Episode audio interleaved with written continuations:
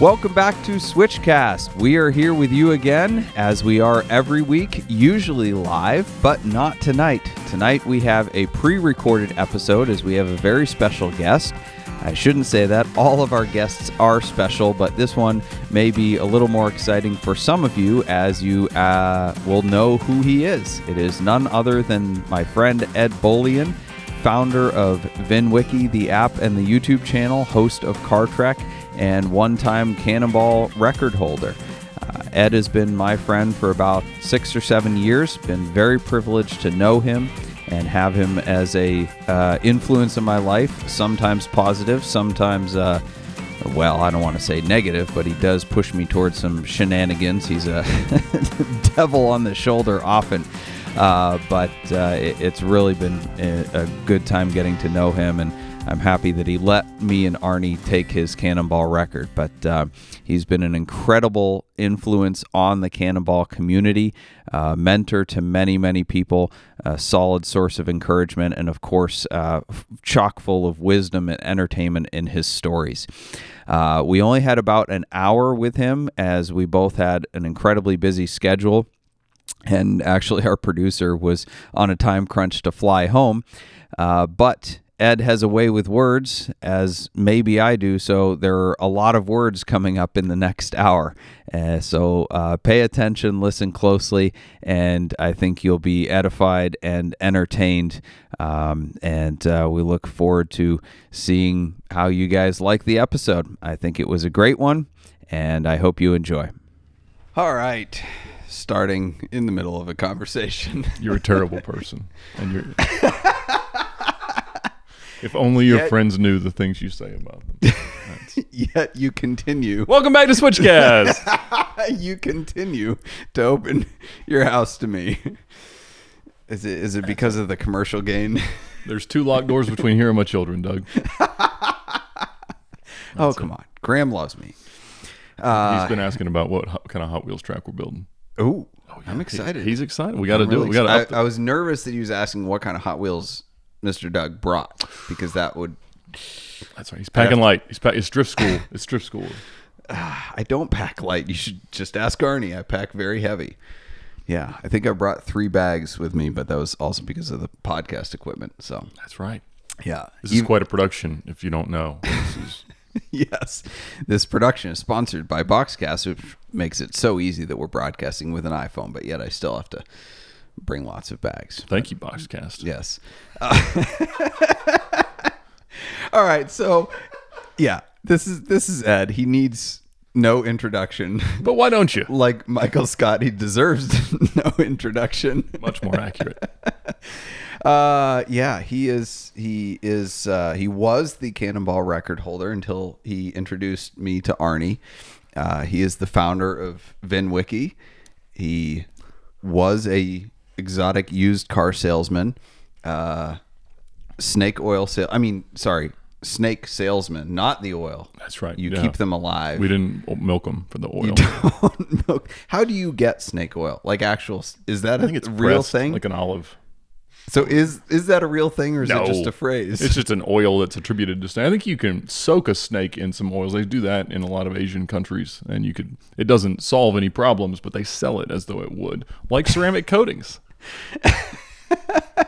That's extra funny because Ethan, our podcast producer, works for Nathan's Detailing, who is also a sponsor of the. We, I think you've even been sponsored by ceramic Oh, absolutely. companies. Yeah, no. s- I mean, But- ceramic so- coatings are yes. real. They they do. They are things. real. But we, yeah, Unlike snake oil, which is not real. it's not. It's not oil, and it's Are not they snake. good? What? Yeah. Uh, yes. yes. Okay. Yeah. Back. we to- like our we like our sponsors ceramic coating better than your sponsors ceramic coating, so we won't talk about it. I like Nathan quite a lot. Yeah. He's a good guy. That's great. He's a Christian, so you should love him. I, I do love him, but I, I I'm love comes in a lot of forms, and some people pay me other ways to love them, I, and so we love Glossit too. For what it's worth, I don't think I've ever paid. Well, this isn't VinWiki. This is Switchcast. This is Switchcast, yes. Um, so yeah, that got beeped out, but it's Anyway, Ed, who needs no introduction, he uh I think I already gave it. Anyway, um Ed Ed Bolian is uh let's see, he's a host of Car Trek. Cannonball Run record holder at one time. Yes. Um, for a long time. Longer than us so far. So far, yes, but you and um, counting. And counting, yes. Um, it, although according to TikTok, that I, know you don't watch Switchcast, so I won't assume that you you have. I watch it more than TikTok. So what's about to happen here? there was a some guy on TikTok who is very famous. No idea who he is, but um, he you've seen the Cannonball Run records over time, right? Somebody made that graph mm-hmm. um, of EV versus motorcycle versus cars, and some guy got on there and was like, "Oh man, this is this is really incredible," and he basically just said nothing. He looked at the graph and said nothing other than, "Wow, I, I this is amazing." And in the last couple years, like the records have gotten uh, really faster, like 22 hours. And he also couldn't understand why cars were faster than motorcycles because motorcycles could lane split. So you're just completely clueless about the whole thing. But I read the comments, and when Arnie was on the podcast, I went through all the comments and just kind of let him react which to them. Which is the best were, way to approach the internet. Start with the comments. Start it's with the where comments, the wisdom is. Which, ironically, Ed always says to anybody on VinWiki: don't read the comments about yourself. It might commit you to a mental institution. Mark Spence has never been the same since being on VinWiki. Um, but it's positive for Mark Spence. I mean, it's really been actually most of the comments are. I mean, it's it's what he wants to be. Um, so the man who will fight your dog in a trailer park. um, the the comments were great, but the, the biggest, the, the funniest thing was the sense of confusion that COVID brought to Cannonball. Nobody knew who the record holder was anymore. You know, yes. if if you delineated it that, down to, yeah, I know because honestly, your name came up more than anything in the comments. People think you hold the record still, as they should. Just read the internet. Uh, um, people thought Steve Brown held the record with the 250 gallon fuel cell. The, the guy in the rental Mustang came up a few times, but uh, yeah, it was it was it was quite a dumpster fire in in terms of that. But uh, all that to say, yes, Arnie and I do hold the record. It's partly Ed's fault for introducing us, um, but your legacy does live on. In all seriousness, we do a lot of trash talk. Uh, we know it was difficult for you to, you know, release the crown of holding the record. It is certainly a defining moment in anyone's life to to get a cannonball record. Absolutely. Yeah. Um, I, I, think COVID certainly diluted that quite a bit. Um, it took something away from the accomplishment, both in I, I don't think it did in Cannonballer's eyes, but it did in the public's eyes. And whether or not we like to admit it, we do it a little bit for public attention. we can be um, honest about such things here. Yes. Safe space. Right, right. Um, so take me back just a little bit. Take not me. I've I know the history, but take everybody else back um, to. So you you have VinWiki. You are on Car Trek. You're very much a public figure now.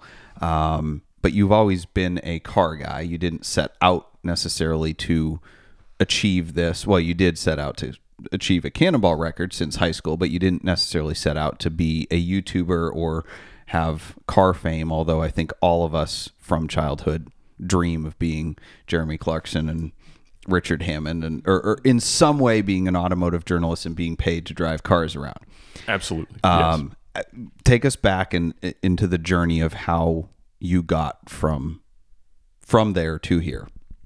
Sure. Yes. I mean, I found Cannonball to be the right way I felt for me to express my love for cars to my very close sphere of influence. I never saw it as a way or a platform to be famous because there really wasn't even a precedent for that. I mean, obviously, Alex Roy had a following when I could start to learn about that, and obviously, Richard Rawlings developed it. But if you looked at that, it was mostly due to finding, flipping, and fixing cars. It was just anecdotally mentioning Cannonball. And so that wasn't the basis for anybody ever being famous, Brock Yates included. And so I thought that the ultimate outcome would be to have a really cool magazine article that I could fl- frame and put on the wall of the office at whatever normal job I had to have for the rest of my life. And so the idea of like going pro in cars was really never a thought. I thought it would always be a hobby.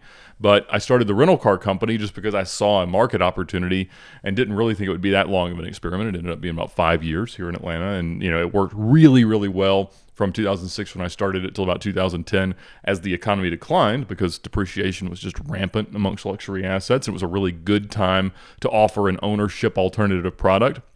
And that was awesome with the minor exception of the hyper consciousness to marginal cost of exotic car usage that came with it. When I'm selling essentially by the mile using cars, when you think about driving one 24 miles to dinner, it starts to be like, wow, that's going to be a lot of money. Like uh, that's Yep. more than the dinner. And it, it even in a world today where generally cars are net positive because values are on the rise, and I, I buy terrible ones and I sell them less terribly. And but in the last two years anyway, generally. Exactly. But yeah, but we were making cars before it was easy, right? You Yeah. know, that's uh, how about that? So I I would say that that actually took a while to shake off. And uh, transitioning into sales, uh, you know, fortunately created the first time where I wasn't ending months with like four dollars left net worth wise, uh, and so that was that was nice. Um, and then I, I enjoyed that for a while got a lot of fun stories to tell from it.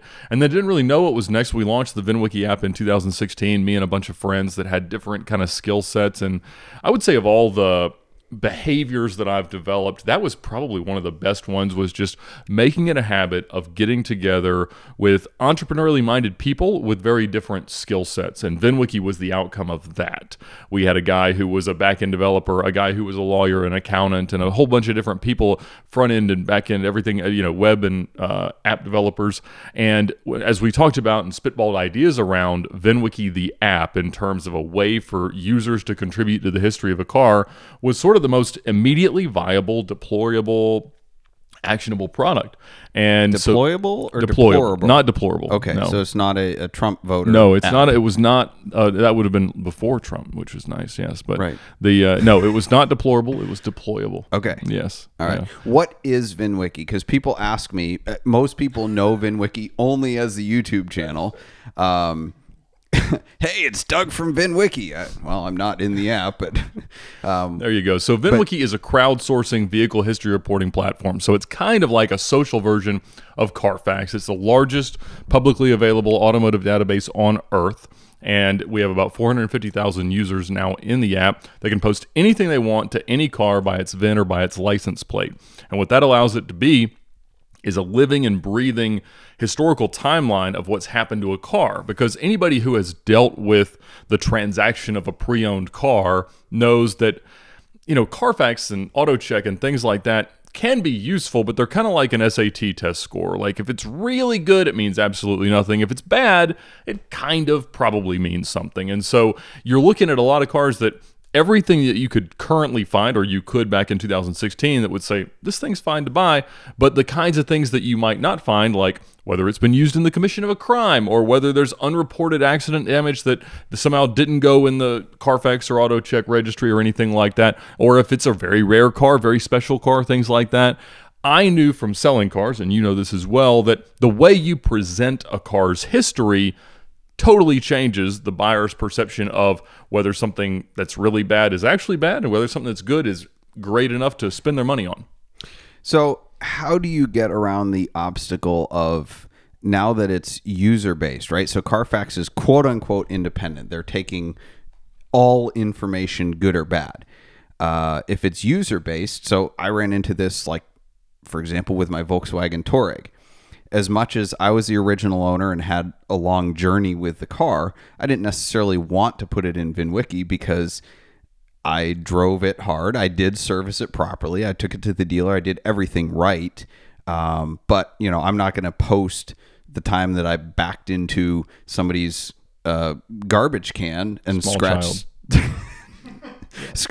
scratch the rear fender because that isn't a good thing about it. And and like that's a small thing, but you uh, to extrapolate that out, you have guys who wreck their Carrera GTS at, at the track and pay cash to fix them so that nobody will know about that. And then the shops also are kind of under a, a gag order for political reasons. They're not going to post it. They're not going to rat. They're not going to be a narc. How do you get around that? Or or what? How do you Well, that is a hostility towards the truth getting out, and I, I think that you know we we've had a few owners approach us with issues on things like that. That you know the picture they never thought would get out is on VinWiki now, and in reality, it never hurts. There is nothing true that can come out about the history of a car that will make it sell for less money because every buyer of a pre owned car is haunted by their imagination that someone like you is out there as a winter beater driving the car into the ground and somehow cleaning it up and then making it available like it's a showroom perfect specimen switch cars primary inventory whatever you know that's that's exactly what they This think was my personal car for the record. it. Yeah, is all I did was church on Sundays in this car, and so many cars get presented that way that people are trained to disregard and distrust whatever they're told about a car, and the less they have to use their imagination, the better they feel. Even if what they learn is bad, in my experience, that just makes it better.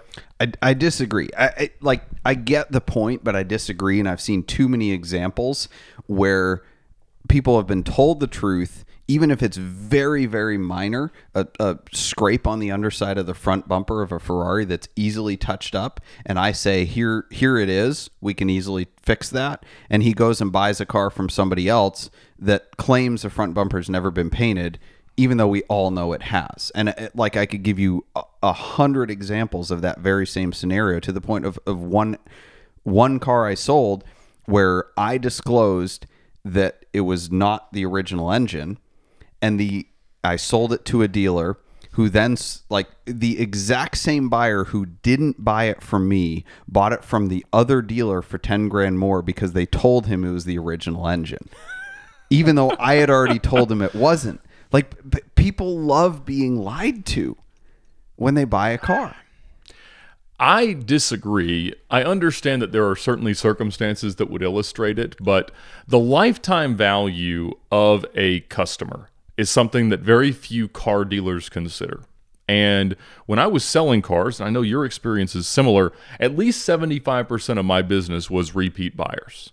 And so the value of a customer wasn't making five or ten grand on a car, it was a hundred thousand dollars in profit that I would find over the next few mm-hmm. years. And those customers do care about honesty and they are willing to overlook something that they might consider objectionable because they know that you will take the car back on trade. You'll represent it well to the Right. next buyer. And I think that being overly honest, even to the point of things they don't need to know, it ends up creating much more lifetime customer value. Okay, short-term I, I profit. agree with that from I- a relational standpoint in the specialty car industry. But again, how do you uh, how do you get that information? How do you motivate people, whether it's shops that are working on the cars, whether it's the owners themselves, to post that potentially damning or potentially negative information about cars? Well, that's a long-term educational process, and and certainly we're not there yet. Even with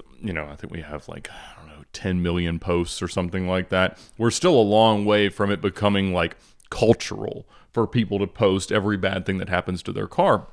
But at the same time, there are so many times where even now, with 160 million cars in the database, I'll look at a car. Yesterday, I was looking at a 2014 rebuilt title. Uh, Cayenne GTS 2014, and it had a rebuilt title. And it, I was like, well, I don't know. Does the guy know what it is? He doesn't know. There's a picture of the IAAI listing, and a tree fell onto the fender, broke the windshield, broke the fender. All right, the car looks fine now. There's nothing. Mm-hmm. It's it's a great thing. It's as good of an outcome from a rebuilt scenario because there was absolutely no chance that it was anything structural. Right. You could see the damage, and it made the car priced like a bad Carfax car or value like a bad Carfax car while being priced like a rebuilt title car. And it's the ideal circumstance. And so there are so many times where if you just have the documentation, if you can just show what really happened, you overcome so much concern. Now, your examples are all in they're expecting a car that is ready to go out to Cavallino tomorrow, and I'm telling them that it's still ready to go out to Cavallino tomorrow, but there was a moment in its life when it wasn't, and that's what they can't stand. I don't like those cars. I don't sell those cars. I don't drive those cars. I don't own those cars. I own the worst ones, and I love that because I never have to worry about a thing. Uh, I'm, I'm currently trying to buy. I think I'm going to have it bought a car that is owned by a celebrity known for offensive body odor. And I don't know who that is. so uh, yes, and so it's is, uh, is is it just one, or are, are there many? I'm sure there are many, but that might develop the ambiguity around who it is. But I, I you know, I'll I, I, expect I have a pop culture IQ of seven, so um, uh, some might Well- argue that my entire IQ is close to that. But I didn't. He did. So I, I, I don't have a better popular culture IQ, but I, I can't tell you why this person's famous, but I know they are. And so that that's the kind of thing that you know. Sure, it, it becomes attached to the history of a car, but then when you experience the car in person, you say, yeah, it doesn't smell terrible. Game on. Switchcast is brought to you by Boxcast. Boxcast is a live streaming company based in Cleveland, Ohio, and they serve broadcasters and viewers around the world. Their founders launched Boxcast back in 2013 with one purpose to make people part of the experience. If you're looking to live stream your podcast, church service, car show, sporting event, your wedding, or even your cannonball attempt, Boxcast is an easy, flexible live streaming platform for organizations and individuals. Boxcast is so easy, we're broadcasting this from a phone. Head over to switchcars.com slash boxcast for your free trial. Again, it's switchcars.com slash boxcast for your free trial. Okay, so how does how does that impact that probably my favorite VinWiki car and it was around and known before VinWiki, but it's it's it's chronicled now in VinWiki is the Dead Rapper Murcielago, which if you haven't seen it, there's this newspaper clipping of this rapper who was uh, you know, a legitimate Dead. businessman, but he was he was shot and he was um at his uh his open casket funeral was a was, it was an Not open door. It was an open door funeral. And uh yeah, so there's one photo of that and it has made the rounds of dealers and individuals and the black and red interior has been changed out to black to somewhat erase the history and or the smell of formaldehyde. But you know, there's there's a definite value detraction for that car because of that. But not all of the I think the current owner has no idea that he has the dead rapper Murcielago. Well, he could if he checked VinWiki, and but really until I don't. It was never advertised as that, and so someone put the pieces together and documented that on VinWiki. And I, I'll be honest, that car is worth twenty percent more than an average 03 Mercy today. To you. So anybody. To you. To, all right, to it uh, amongst imperfect cars. I'm not saying that it Okay, is absolute, fine. but if you were looking at the bottom third of o3 Mercies, which it certainly is within, you know, non-original interior cars, things like that. Yes, it's worth more. Would you rather own the dead rapper car or a normal one? well, but you make money off of telling stories. no, I make money off selling the cars that are way more interesting to other people that want to tell the stories at Cars and Coffee. If you pull up in the car and like, you know, oh, that's a really pretty Mercy. Guess what? A dead guy at his funeral in it. How cool is that? I mean, people love that stuff. I wonder if you could get the original newspaper clipping for that. You don't car. have to you Google it. Dead rapper Mercy. Oh, now but Ed has it. No, but to like put it on your Oh. friggin' windshield. I- I'd wrap it in that, just tiled over. I mean, like, like, if- absolutely. I mean, the first thing I would do is put the interior back to original and get a stuffed version of that guy to put in that Cars and Coffee. If you, uh, absolutely. I mean, he would ride with me in the HOV lane. I mean, the whole time. That, It's the new like people people are getting desperate for attention at Cars and Coffee now because paint to sample has become ubiquitous. So it's like, well, what do I do? Ed, you've you've created an entire new market for weird story cars. That it's the new. We need to It's find- the I'm new flex. that's it. That's it. Yeah, that that car was up for auction on on Double Clutch, the wholesale website. I, I sent it to you. It was like six months ago or a year ago. I mean, it wasn't super recent, but the guy wanted all the money. It, it's in Ohio. He knows what he's got. Uh, based on what he paid for it, I don't know if he did, but yeah, It's in Ohio. It is. Yeah. Yeah. it is in Ohio. Yeah, they they there are these people that make really realistic looking like, dolls, and I'm sure they could do the rapper. I don't know those people, but I'm sure you do. I don't want to ask why you know those people. I just know they exist. Do, This do you also have their W nine? nope, no, they're not a sponsor. they're not a sponsor. I said W nine. Their W nine. How much have you paid to them? They uh, no, I. I didn't say ten ninety nine. He's uh, he's not an accountant. Don't don't think this is advice I didn't give advice. I'm asking you questions. well, about the responsibility of my purchases. Is that it? Nathan's Detailing is a proud sponsor of Switchcast. Nathan's Detailing is a company in Cleveland, Ohio that provides mobile detailing services for individuals and dealerships. They also offer PPF and ceramic coating installations. With over 800 Google reviews and an impressive 4.9 star rating, Nathan's Detailing is the go to shop for all of your detailing and protection needs. With Nathan's, convenience is key.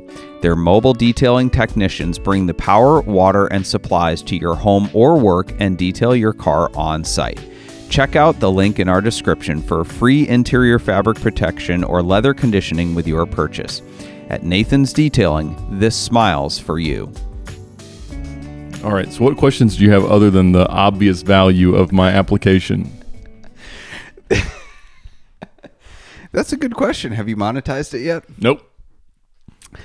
Waiting, Gotcha. Waiting for the right time. Waiting for the right time. Well, in a sense, you have based on the YouTube channel, but Yeah, that was totally by accident. I mean, when what most web develop, what most business owners fail to understand prior to getting into the business is what is my true cost of customer acquisition.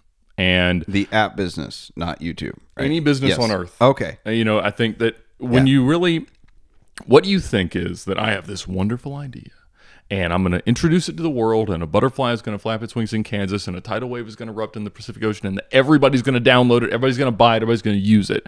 And that's not true. Because we think about that in the way of like, you know, I heard about Twitter and then everybody was tweeting, or I heard about Instagram and then I had to have it. And I, you know, that that happens, but that happens well after a critical mass of users has been reached, Right. and no one knows what that is. Nobody And- remembers Google Plus. that's right. Or CNN Plus. And What? exactly. And so when you think about the the cost from a marketing perspective of taking your business from it exists to somebody thinks it's going viral, that cost is huge.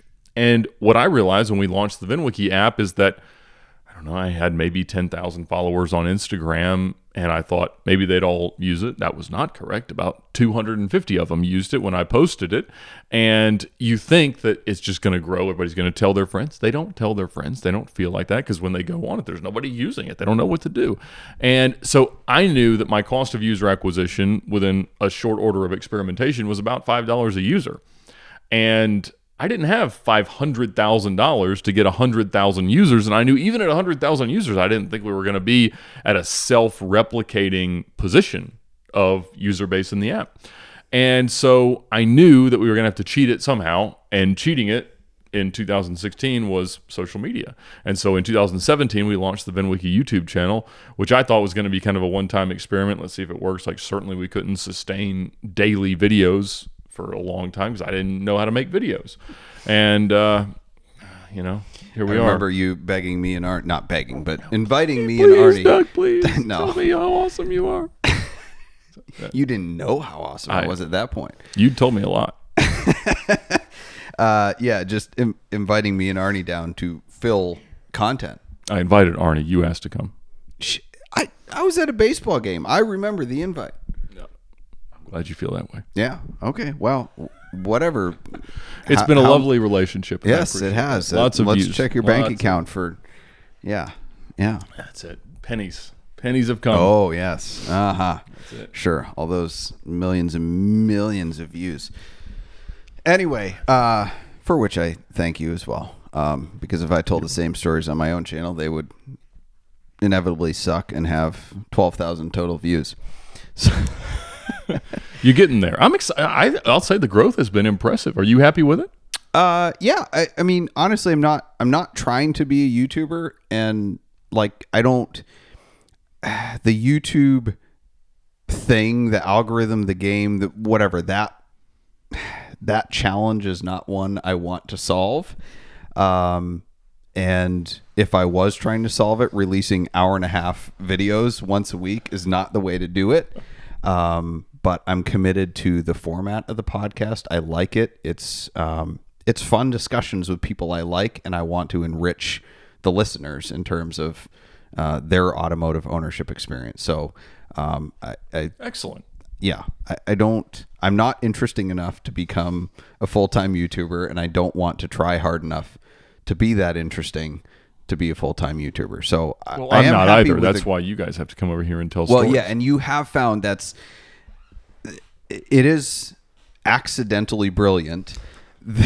Thank you. the, the so you you said it before I did. Um, that you found the perfect way to be an automotive YouTuber because you're not a content creator yourself. And you've also said that really nobody that's on YouTube is that interesting to the point where they have something to offer the, the mass audience every single day. Um, so you've created a platform where your content comes to you. For sure. And that's because the stories that you tell, that anybody tells here, are the ones that deserve to be immortalized. They're the ones that deserve to have a whole lot more people than you could find across the table at a bar and tell them to. And that's been, to me, the personal treasure of VinWiki is that so many stories that so much deserved far more audience or listenership than they ever could have found otherwise have been able to find it. And when you think about how you can address social media, regardless of the strategies that work. It comes down to what product are you proud of and what product can you replicate at a frequency that at least makes sense for it. And one hour and a half video a week that is the product that you're proud of that you want the world to see, and that is a very reasonable content output for any platform is perfect. And so there will be there will be times that you see tremendous growth and there will be times where you see very small growth. I mean, right now VinWiki is in a smaller growth time where 10,000 new subscribers a month is average rather than 30 or 50,000. And that may go up, it may not, but I don't really care. I mean, at the end of the day, I'm making a product that I am proud of, and mo- more, much more significantly, the storytellers are proud of, and it becomes something that that is helpful to them, and that's been that's been the great thing. And people still download the app at about one per thousand views. Yep. So when uh, we first started talking about the app, I think before you had launched the YouTube channel, um, I asked you about the monetization, and you said your your goal with VinWiki as the app was to build it up and sell it to a company that could utilize it in a different way that it probably wouldn't monetize on its own but it was a you know supporting product to somebody like Carfax or a larger conglomeration. What what are your thoughts there? What do you see as the ideal use for your app in the public marketplace Yeah, then we messed all that up by making money on YouTube.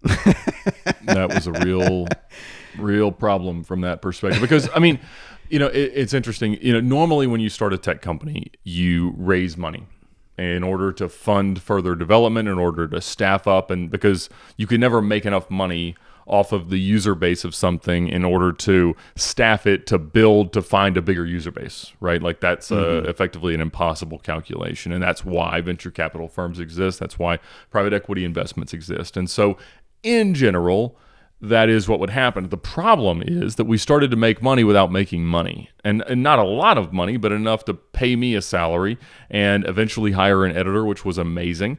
And so it, it just complicated things because we had line items of like sponsor revenue, but not app advertiser revenue and line items of you know Google money, but not like a Google investment fund, like no, just from AdSense from YouTube. And so it it made that very very challenging, and it has stagnated the app to be quite honest uh, to a great extent, but it's allowed it to continue to grow and to to let the users much more than we ever would have intended steer some of the behaviors, some of the expectations, some of the community of the app. I still think that, like most apps, it won't be efficiently monetized under current leadership. I'm not opposed to it. You know, we've talked about building a marketplace or white labeling a more you know institutional data set or you know other subscription ideas and stuff like that. We would never, I don't think, charge for the user contributed data. That doesn't make sense. That never nobody does that. Um, so the idea of VinWiki existing in its current form for free uh, to me seems valid in perpetuity. But I think there will be a time where we do find a better way to either offer hyper targeted advertising at a, at a higher ad rate, obviously, because if you could advertise all the way down specifically to the VIN of a car, there's value there. Or that we're that you know there's a pro level access to uh, you know a broader data set, kind of like Epic VIN or um, you know mm-hmm. Carfax or anything like that. How many uh, how many owners as a percentage are posting on there identifying themselves as the owner of a car versus car spotters? That's interesting. I've I, I, off the top of my head, I don't have the slightest clue. We have about 5,000 posts a day. So my guess is that they're probably 25% owners and 75% like sure. spotters or other people that see things. I mean, that, that would be the way quickly that I would see through to monetizing it in that way. Uh, you know, you would have to essentially be selling the you know their information that okay this is the owner of the car but from my perspective like having a much smaller very niche database of VINs uh, with GT Vault, mm. like the the value there, if somebody was to buy it, would be oh my goodness, I have the contact information of, you know, five percent of all Porsche GT ownership. So if I need to find this car, the owner's in the database. Um, so from a, a perspective of transactions, you know, especially right now where it's impossible to get inventory, dealers would pay money for those types of direct leads. Sure. That sure. that would be my thought in terms of if you knew those numbers of who was who were the owners of the cars that were actually posting. Correct. Yeah. I mean, ultimately in that case we got to find a way to validate ownership, which at scale is impossibly annoying. Um, you know, if you can find something that's as niche as that, or hopefully even more niche, because again, trying to find 10,000 owners of cars is tough. But I, yeah, I think there's a lot of ways that you can, you know, create value in a community of enthusiasts, and I mean, we see that every day in all forms of social media. But I, I would say that yes, the the idea that we could over time, you know, build some really, really useful portals like that. I mean, it's on the table. The problem with any kind of web or app development is that, you know, you build it, they update all the code bases. You try to update it, everything breaks. You go back to the old one, and you say, "Well, keep that one." And that's what happens over and over again because when you, you know, when you don't have a full time staff, when you have people who built it in their spare time, when this is the way you wrote code, this is what it was, you kind of end up with something that is not entirely serviceable. And you know, it's like what would happen to a McLaren F1 if you get rid of those computers. You know, ah, what do we do? And so, you know, that's that's a little bit of a window into wh- where VinWiki is right now. We probably should tear it all down and rebuild it, but that's a you know five hundred thousand or a million dollar calculation, and that's mm-hmm. something not something I could afford, and not something that really even makes sense necessarily for even four hundred fifty thousand users. Like you know, at some point when it's a million daily active, sure it does, but it won't break between now and then, and we'll just you know let it keep rolling. Sure. All right. Celebrity Machines is a proud sponsor of Switchcast. Celebrity Machines offers more than 250 different screen accurate license plates as they appeared in movies and TV shows like Back to the Future, Ghostbusters, The Fast and the Furious, Breaking Bad, and so many more. Celebrity Machines also makes our dealer insert plates as well as our commemorative 2539 plates from the fastest cannonball run ever. If you're looking for a gift for somebody you like or for garage art for your own place, check out celebritymachines.com for more info and use promo code SWITCHCAST for a 25.39% discount at checkout. Again, go to celebritymachines.com and use discount code SWITCHCAST.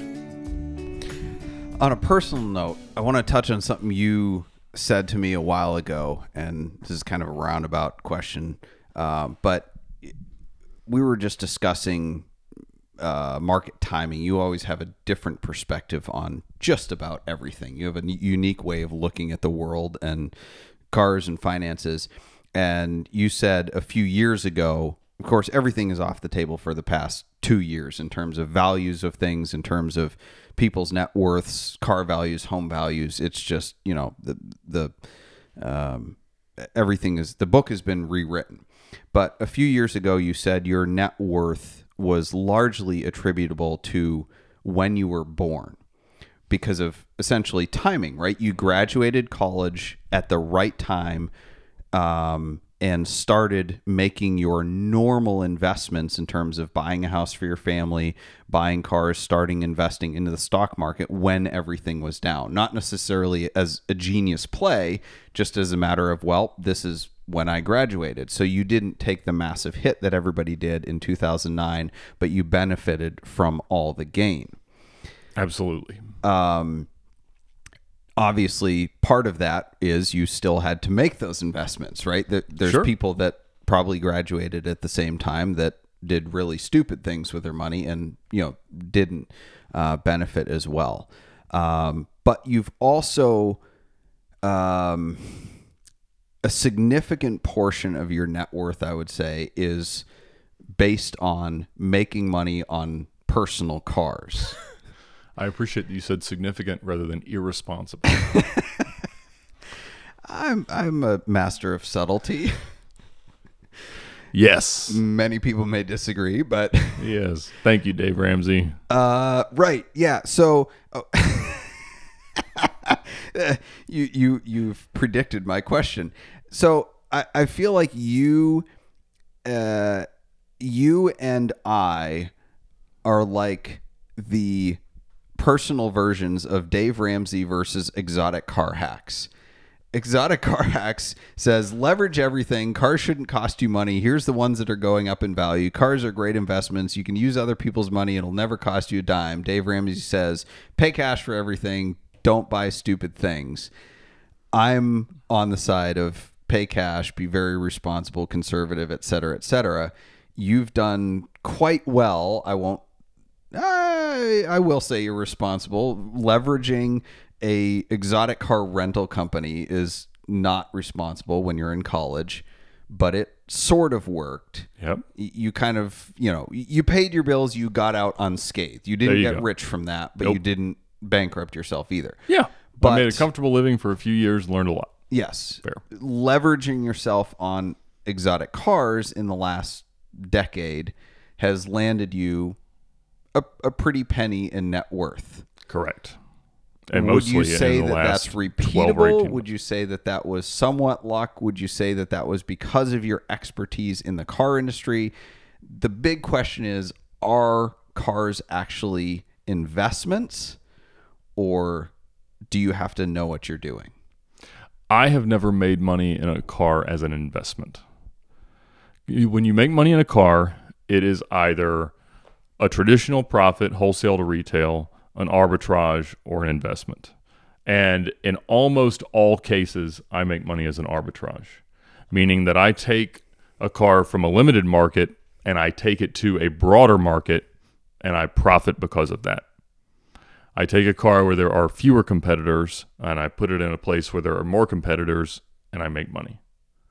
Now, there's a lot of reasons why an arbitrage happens. It may be because you dig a car out of a barn that nobody else was going to go to. It may be because you bought a car that nobody else was willing to consider buying, and then you turned it into a car that only a few more people would consider buying, and you make money. And so The YouTube audience certainly helps with that. yeah, but I mean, it's the same. When I bought a Lamborghini from a prostitute and I just sold it as a used car in Mm-hmm. inventory, that's exactly the same thing. Nobody else is going to deal with that girl. Right. But I did, and I dealt with reconditioning the car. And at the end of the day, it's still a car.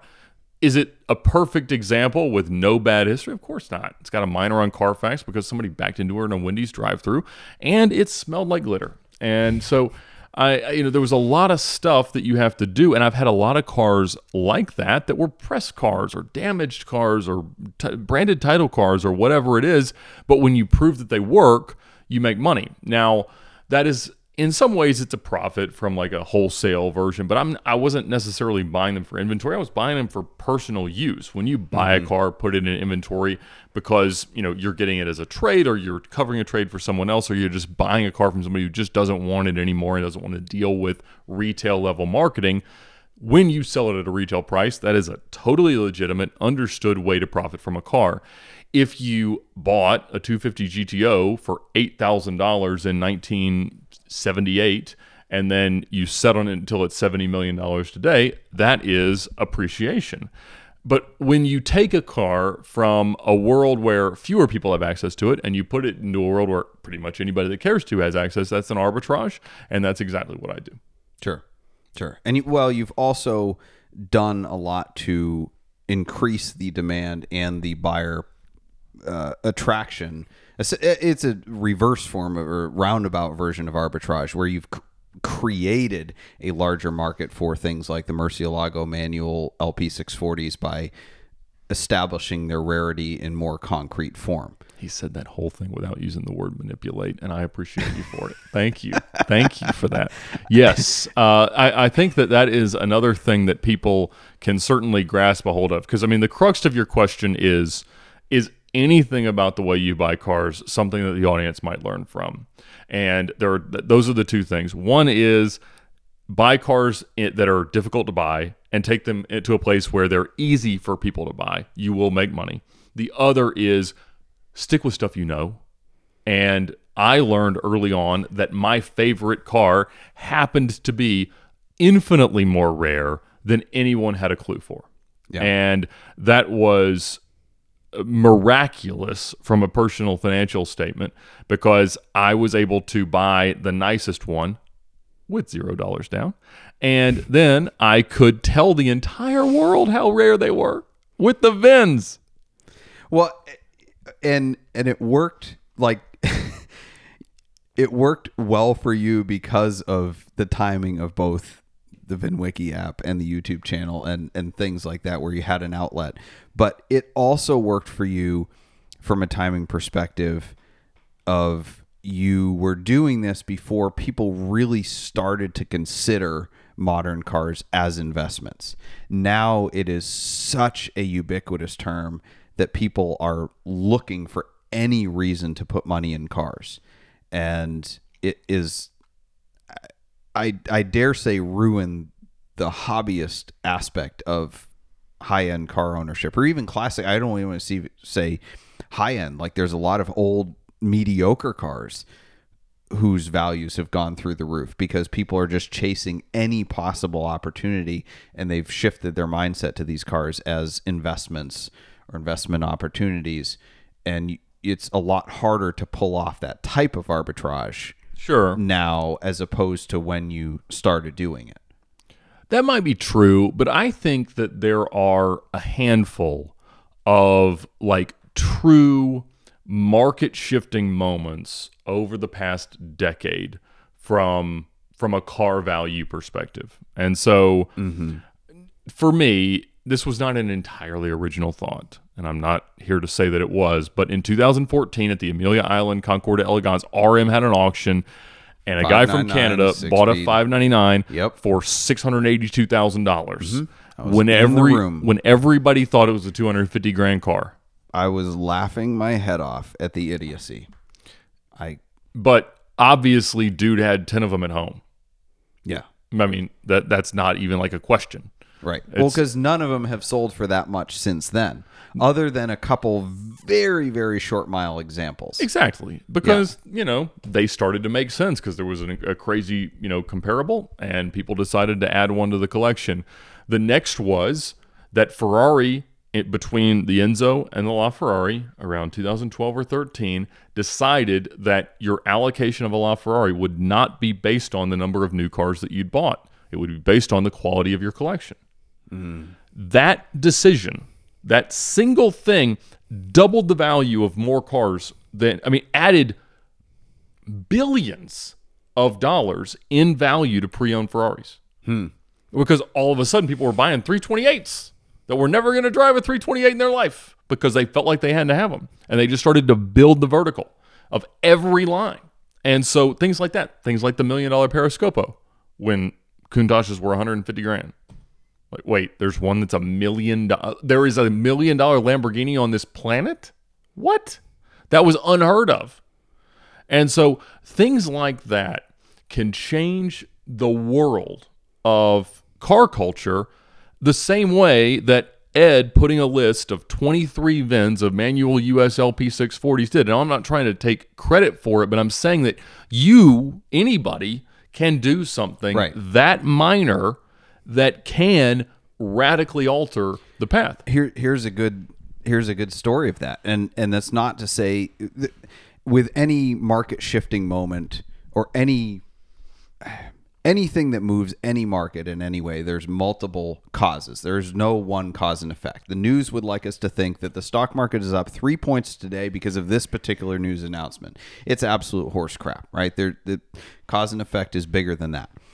Um, however there are things that contribute to that. And so from 2010 to 2015, cars went up in value because everything was recovering. The entire economy was recovering. They were undervalued, but there were certainly things that caused collector cars to go up in value more and outpace the economy. And one of those moments was an ego moment between two car dealers in Cleveland but there were two car dealers with big enough bank accounts to shift the entire market. So one dealer, Motor Car Group or RH R&H Motor Cars, had a had an air cooled collectible Porsche that Marshall Goldman wanted to buy, and Goldman asked for a number on this particular car, and they wouldn't give it to him because they just they I don't know they didn't want to sell it or they didn't want to sell it to a competitor. It doesn't matter. They just they wouldn't give him give him a number, even an FU number. They just they wouldn't give him a number, and so he said, "Well, screw you. I'm going to go out and buy every single perfect paperwork, rare option, collectible air cooled 911 I can and get another warehouse and stock them with it. And R&H was doing the same thing at the same time just for their own edification. You had other people doing it as well. You had Michael Kelter, you had guys like that, but you had these two guys with massive bankrolls buying up every possible collectible air cooled 911. That's going to shift the market all because if they had done the transaction, they just said, "Well, I got to have 250 for this car," they probably said, "Ah, okay, maybe, yes, no," and gone about their day. Yeah, that makes all the sense in the world. Like, I mean, it doesn't take that many actors in order to to change the market. I mean, Right. when you look at it, like over the past 36 months, most of the Countach and Diablo transactions went through either Roy Katz or Curated because they both had effectively limitless checkbooks for inventory of decent or not, uh, you know, Roy will buy anything, Tamarian will buy the nicest stuff in the world, and you know, it's it's incredible what that can do to a marketplace. Mm-hmm. Yeah, frustrating for little guys like me who just want a Diablo. We're happy to have Nuts for Sticks as a sponsor of Switchcast. Nuts for Sticks is a fantastic merchandise site where you can get t shirts, car related t shirts that usually also have dad jokes and puns on them. They have a great selection of high quality t shirts there, so go check them out at nutsforsticks.com and use discount code SWITCHCAST for 10% off your entire order. Again, that's nutsforsticks.com, discount code SWITCHCAST. You got to get you. Are you gonna, you gonna get that Strosek car? Oh gosh, yeah. So I found a Strosek Diablo in. Um, A friend of mine found it, Germany. and I told him. yeah, about it. I'm sorry. Yes, That's you're right. Tom Easy Park- there, Indiana Jones. Hey, brevity, brevity. We Oh, we have limited time here. That's what you're known for. do, do I need credit for finding a Diablo? This is not some grandiose search. A, a Diablo was found. Very special one. Forwarded me to. Yes, it's very special because it's burgundy on burgundy. It's a Strosek Diablo. I love '90s modified stuff, and uh, it's got some miles on it, which is good. That's right. Uh, it eliminates Tamarian as a possible buyer, and uh, yeah, but it's still too much money. It's in Germany. Got to bring it over. I don't know. I'm working on it. The I'm dollar is str- the dollar is strong against the euro. It is. It's right. almost even now. That's right. Yeah. That's amazing. That's good. It's a shopping spree time, right? Yep. The uh, you know wh- when you think about massive market changes, most of them make some sense, right? Like they they do have some cause to point to. Sure. The one that really doesn't is the 2013 change in the value of GT Porsches. You had a good explanation for this. which I think is right 918s were not really selling. at all. Um, yeah, I, I was on Porsche's blacklist, and they, I had multiple dealers invite me to place a deposit for 918, and they released the VIP program whereby if you bought a 918, you would get first crack at any special car, any Porsche GT car they made in the future, which was absolutely compelling. But at the same time, I saw it kind of like a Ferrari move. Where well, we're just going to play games now, and you have to buy enough cars to buy more cars, and you know, at the time that was ridiculous because new Ferraris certainly didn't appreciate. So why would I want to pay to buy a car that I thought was overpriced so I could buy more new cars that were going to go down in value? Because all the special Porsche GT cars went down in value. And your hypothesis was that the you know as a manufacturer they were faced with how do we create demand for these cars that there is no demand for. At the time obviously LaFerraris were sold out. P1s were kind of sold out. They were not sold out. They said they were but when we needed one one became available. Uh, but they were nowhere close to selling 918 918s and so they, they were faced with all right are we going to put a rebate on these cars? Are we going to not deliver all these cars and what they realized, I think, was that the best way to increase the value of new cars is actually to increase the value of used cars.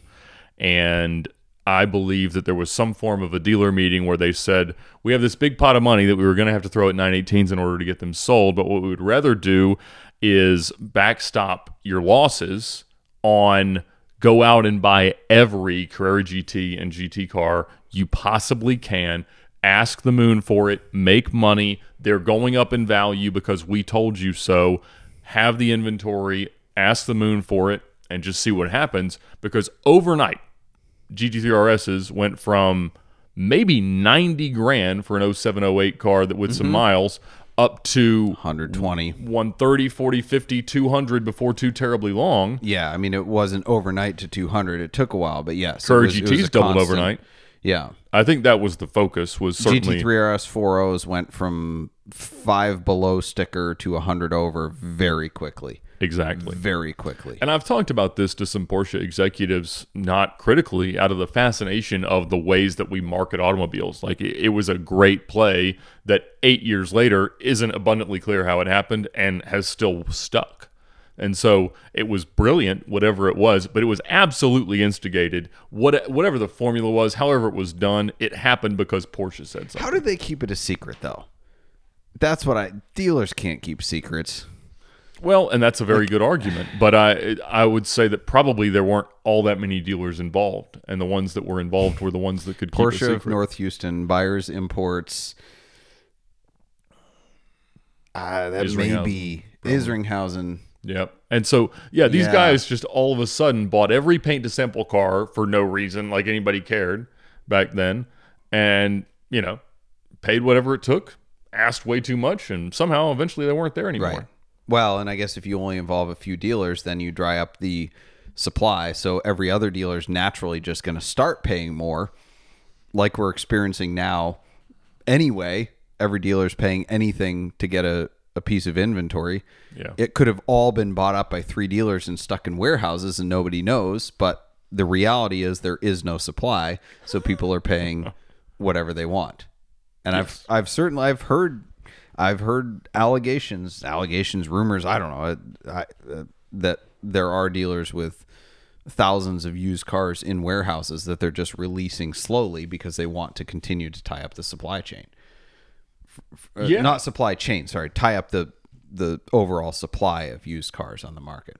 Yeah, I'm sure that's valid, and I'm sure there's manufacturers with them sitting in fields that they. There know- are. Yeah, because it's working really, Ohio. really well. They're all more profitable now than they ever have Right. been, and there's no cars on the lots. Right. How's that no, work? No floor plan. Yep. Yep. on demand on demand inventory. Yeah. yeah. That's that's definitely the case. Um, we've got a few minutes left before Ethan has to jump on a plane.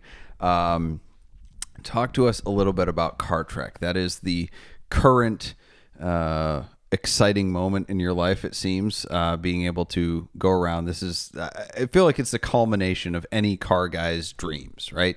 Um, is being paid, whether it's a dollar or a million dollars, to drive exciting cars. And you got to drive a McLaren F1, which is both of our ultimate unicorn car. Um, so just talk about that, how it came to be, um, and what you're enjoying about that, and what's what's in the cards for Car Trek coming up. Yeah, absolutely. It all came about because me and Freddie Tavarish were sitting around my fireplace uh, after he came by to tell some stories when he was on his way to deliver the Pimp My Ride van to Tyler Hoover. And that series of three videos that he had released at the end of 2019 has been the most successful automotive internet video series that has really ever happened. They all were like number one trending videos across YouTube. It was Uh, phenomenal, the outcome. And, you know, when you think about the ways that YouTube channels make money, it is through Google's ads that you'll see before or in the middle or after a video, it's through sponsor deals, and it's through merchandising. And it's mostly the first two. And, and so we we were kind of faced with this new reality that we could create at least a value case for a lot more budget from a sponsor placement perspective because there weren't any cable shows getting Super Bowl viewership numbers the way that this series was. And so, if that was not lightning in a bottle and we could create multi million view counts across a series of videos, then we could probably get enough money to play a little bit harder than we normally did.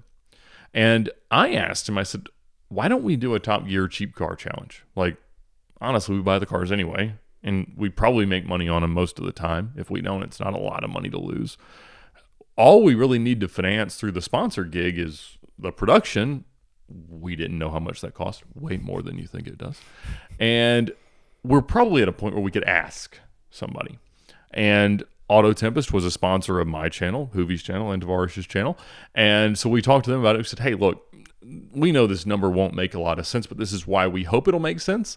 And if you don't mind giving it a shot, we'll put in the effort and take the risks and go play Top Gear for a little while. And and it was one of those situations where it was really something that we didn't like we could kind of do whatever we wanted. There wasn't like a guidebook from Auto Tempest. They weren't prescribing the challenge, even though we frame it that way. Uh, they were just willing to kind of be the producers, and the outcome was a whole lot of fun and something that was a little bit cringeworthy because we were obviously trying to be our heroes in it. And we're hyper conscious of that. Like we're not i'm not apologizing for it. Like they let me do whatever i wanted. Obviously that was it. Like it would have been what you did too.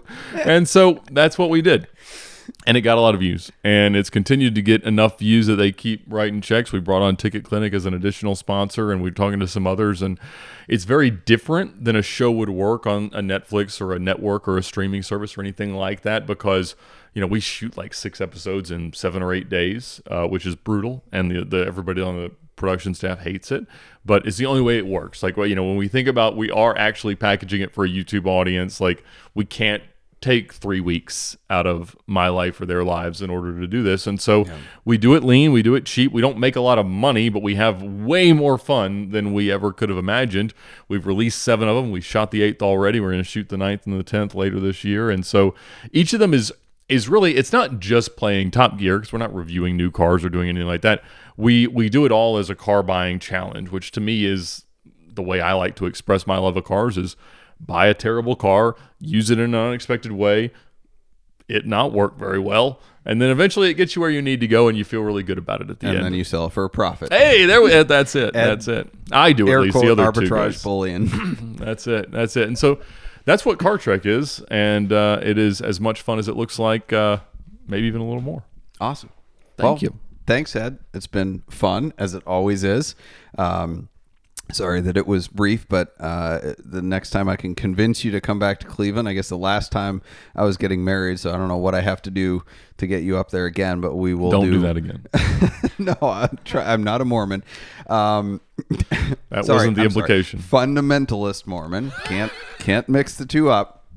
I think you're allowed to. They get very upset. Uh, got- anyway, so plan- we'd love to do a live show with you. So I'd like um, that too. People can call in and ask their questions because I'm sure people have many, many. Uh, so yeah, look forward to having you on again, and thank you for being here today. Thank you as well. It's been a fun journey. Awesome. Well, I hope all of you guys enjoyed that interview with Ed as much as I did. Uh, there was quite a bit of uh, back and forth there. I can never quite tell if Ed is messing with me or not. He is a brilliant mind, but uh, we had fun regardless, and we always do have fun. Uh, we will definitely have him back in the future for a live episode, and you guys can call in and harass him, and we'll have a lot of fun then. But uh, convincing Ed to come north to Cleveland is, is a pretty difficult endeavor. He's more of a shrewd negotiator than I am. So, um, the props it's time now for the props and flops. Uh, the props and flops are brought to you by switch cars switch cars is the enthusiasts dealership where we buy sell consign service and store cars that we like ourselves.